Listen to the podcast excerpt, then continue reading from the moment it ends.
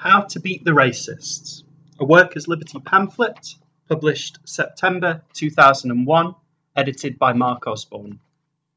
Cut the Roots of Racism, Fight for a Workers' Government by Sacha Ismail and Faz Velmi. Quote, it's been quite fun to watch government ministers and the Tories play the race card. It legitimises us. End quote. British National Party leader Nick Griffin. Quote, the emancipation of the working class is the emancipation of all human beings without distinction of race or sex. Quote. Karl Marx. In the 2001 general election, the fascist British National Party more than tripled its average share of the vote. It won almost 12,000 votes across the two constituencies in Oldham, including 16.4% in Oldham West, the highest ever percentage vote for a fascist party in a British parliamentary election. Although the far right in Britain is still very small, results like these raise the spectre of its winning the kind of mass support fascist organisations enjoy in other parts of Europe. The BNP is a racist organisation, but not everyone who voted for it is a hardened racist. Many would, in the past, have voted Labour, but switched to the BNP to protest against the poverty and deteriorating conditions all around them, conditions which capitalism breeds and about which the Labour government has done absolutely nothing. With New Labour increasingly moving to the right, many people felt that no one represented them. The BNP claimed it represented them. In the face of mass unemployment, poverty, and homelessness, and in the absence of a mass movement against these things, working class people of all colours can be persuaded that those physically or culturally different from them are to blame. In Oldham, the BNP had electoral success because it was able to convince thousands of white workers that the persecuted, disadvantaged, disadvantaged Asian community, rather than the bosses or their government, were responsible for unemployment, poor housing, and a crumbling health service. Although it is vital to condemn racism, condemnation is not enough. Labour, the Tories, and the Liberal Democrats all claim to be anti racist. However, none of these mainstream parties will do what is necessary to undermine the conditions through which racism grows. What is needed is a programme to fix poverty, taxing the rich to provide the jobs, homes, and services which working class people, black or white, British born or immigrant, need. Instead, the mainstream parties play us off against each other scapegoating asylum seekers, single mothers, and unemployed benefit scroungers as it suits them. The government's policies on asylum and immigration have helped create a climate in which racism can flourish. Bill Morris, General Secretary of the Transport and General Workers Union and supporter of the Blairite government, was moved to make the judgment in April 2000. Quote, by heralding measure after measure to stop people entering Britain, the Home Office has given life to the racists. End quote. When the government defines asylum seekers as undesirable, they thereby stigmatise black people already living in Britain. Is it any wonder, then, that racist attacks, police racism, and other forms of discrimination are commonplace? The fascists follow in the tracks cut by official state racism. They are able to succeed because the labour movement is weak, and unconfident after the defeat of the 1980s, and the experience of New Labour in government, and headed up by weak trade union leaders unwilling to challenge the Tory policies of the quote New Labour end quote government. Our movement has so far not been capable of organising an effective fight against the thousands of social atrocities which workers in Britain are subjected to every day. Our movement will rise again. It will recover its confidence and fight back. But right now, the Labour movement neither fights consistently on immediate issues the destruction of the health service, for example, nor offers the prospect of a socialist society as an alternative to the capitalist system. Nevertheless, as history has shown, only the labour movement can offer black and white workers a vision of a better society and act to make that vision a reality. No other force can destroy the seeds from which racism and fascism grow.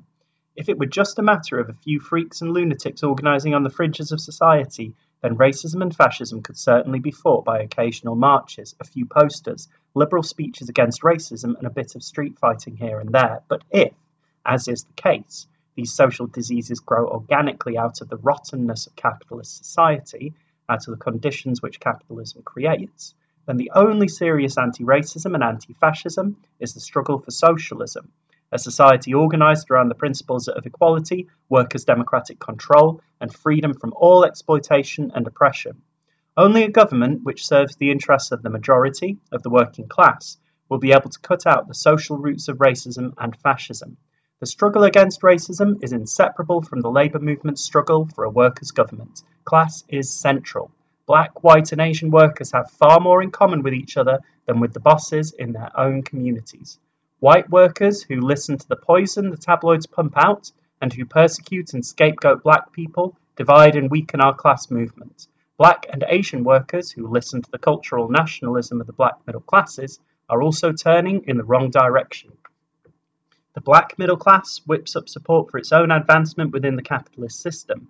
Representatives like Labour MP Keith Vaz will not militantly back the interests and struggles of black and Asian workers and youth. Even the left does not always take the fight against racism and for the rights of black people as seriously as it should.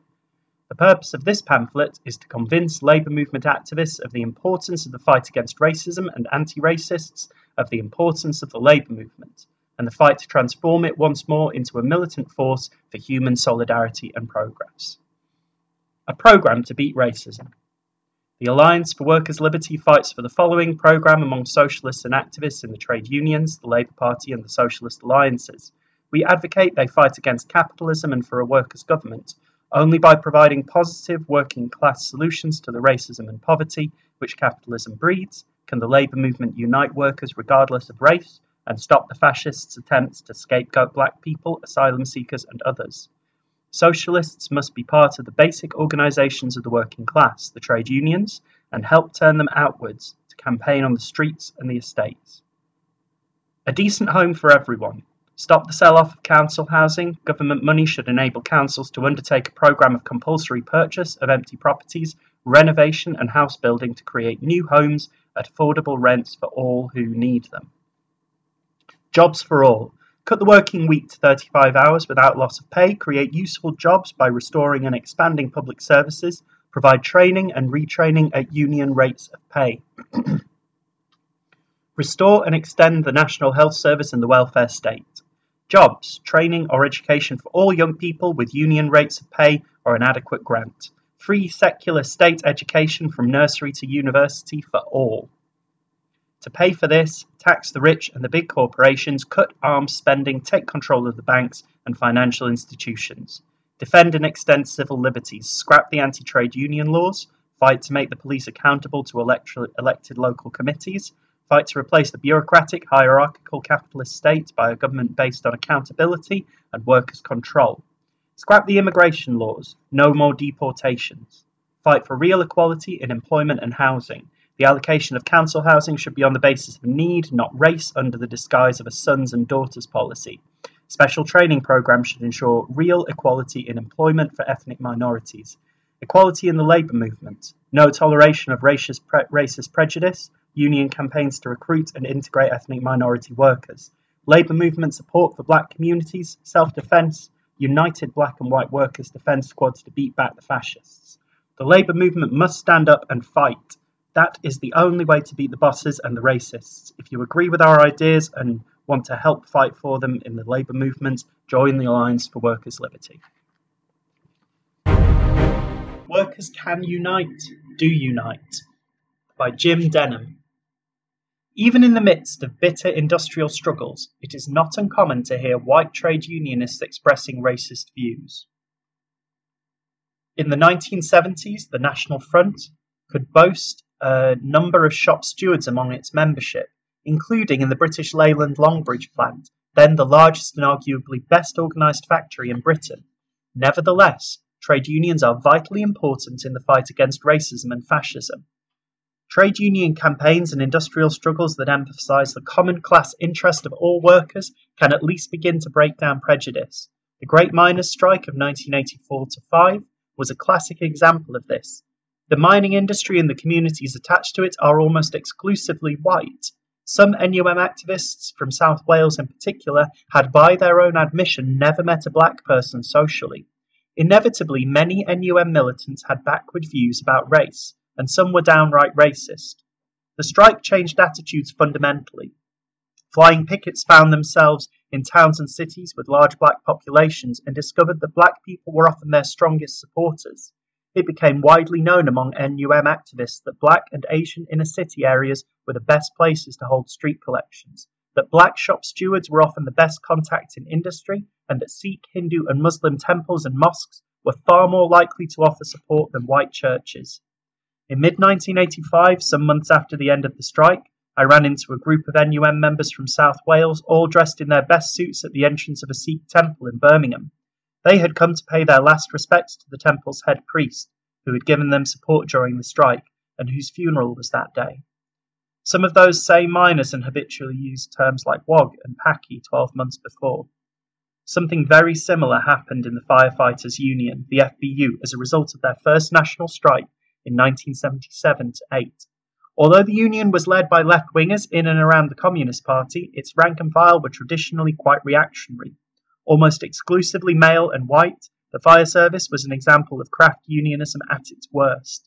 Many, firefight, many firemen, and they were all men, came into the service from the police, the army, and the navy. Jobs were not advertised, and family dynasties were commonplace. In this environment, soft racism was the norm, and organised fascists were able to operate fairly openly.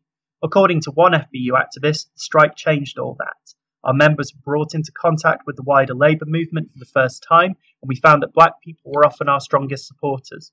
Black stewards at places like Lucas were to the forefront in organising collections and meetings for us. Sikh temples gave us support while the white churches turned us away. It didn't do away with racism overnight, but it made people think and forced the racists to at least keep their heads down. Process was helped by the fact that after the strike, the service opened up considerably and many more black people started joining. One of the obvious reasons why racist and National Front supporters had been able to flourish was that there were virtually no black people in the service. If it hadn't been for the strike, the fire service would have continued as before. End quote. Bill Morris, General Secretary of the Transport and General Workers Union, is the most prominent black trade union official in Britain. His decisive victory in the 1991 election for General Secretary represented a big step forward for anti racism and for common decency in British society. Morris had fought his way through the hierarchy of the TGWU, starting off as a shop steward in the West Midlands motor industry in the 1950s and 60s, it can't have been easy for him representing mainly white workers in an industry where racism was rife, but by all accounts, his rise in the union was due to the respect he won, even from racists, as a competent, dedicated, and fairly militant steward. When Morris became a leading union official, for years he was the victim of a vicious whispering campaign from the union's shadowy but influential right wing. The gist of it was, quote, Bill's a nice enough bloke, but he's not really very bright, is he? He's not up to the job. He's only got where he is because he's black. end quote. During the contest for General Secretary in 1991, the anti Morris campaign got nastier. An unofficial leaflet circulated in Midlands engineering factories carrying the slogan, quote, Don't let the coon call the tune. End quote. Morris's opponent, George Wright, went on rec- record condemning this filth. But given the extensive contact he and his supporters had with the national press, he might have been a little more upfront about disowning his racist supporters. Morris emphasized workers' unity across ethnic divisions. A defeat for him would have been conclusive proof that racism remained potent in the trade union movement. He won decisively. The fact that he has not been a militant or effective leader since then, and has been particularly weak in recent years, does not make Morris's victory any less important. Moreover, he has been one of the very few trade union leaders to criticise racist Labour Party policies, using his position to oppose the Blair government's persecution of asylum seekers. The election of one general secretary does not eradicate racism in the trade union movement any more than the election of a number of black mayors and judges has mended the position of most U- US black people. But it does show that a program of basic workers' unity has a resonance in the British working class. Racism is not invincible. The last few years have seen inspiring examples of working class action against racism, which, though small in scale, show the huge possibilities of class unity against prejudice. In the run up to the 1997 general election, postal workers in a number of offices refused to deliver British National Party leaflets. Since then, postal workers have regularly refused to deliver fascist election material. And in 2000, the National Conference of the Communication Workers Union voted to support them forcing Royal Mail to retreat from its attempts at disciplinary action against militant postal workers. In 1999, a thousand TGWU members at Ford's Dagenham plant walked out in protest of the victimization of Indian worker Sukhjit Parmar by a racist foreman. The management at Dagenham had long refused to admit that it had any problem with racist harassment or discrimination. The walkout forced it to the negotiating table in a matter of hours. Union backed black workers at Dagenham have won court cases against racist discrimination they have suffered while working at the car plant.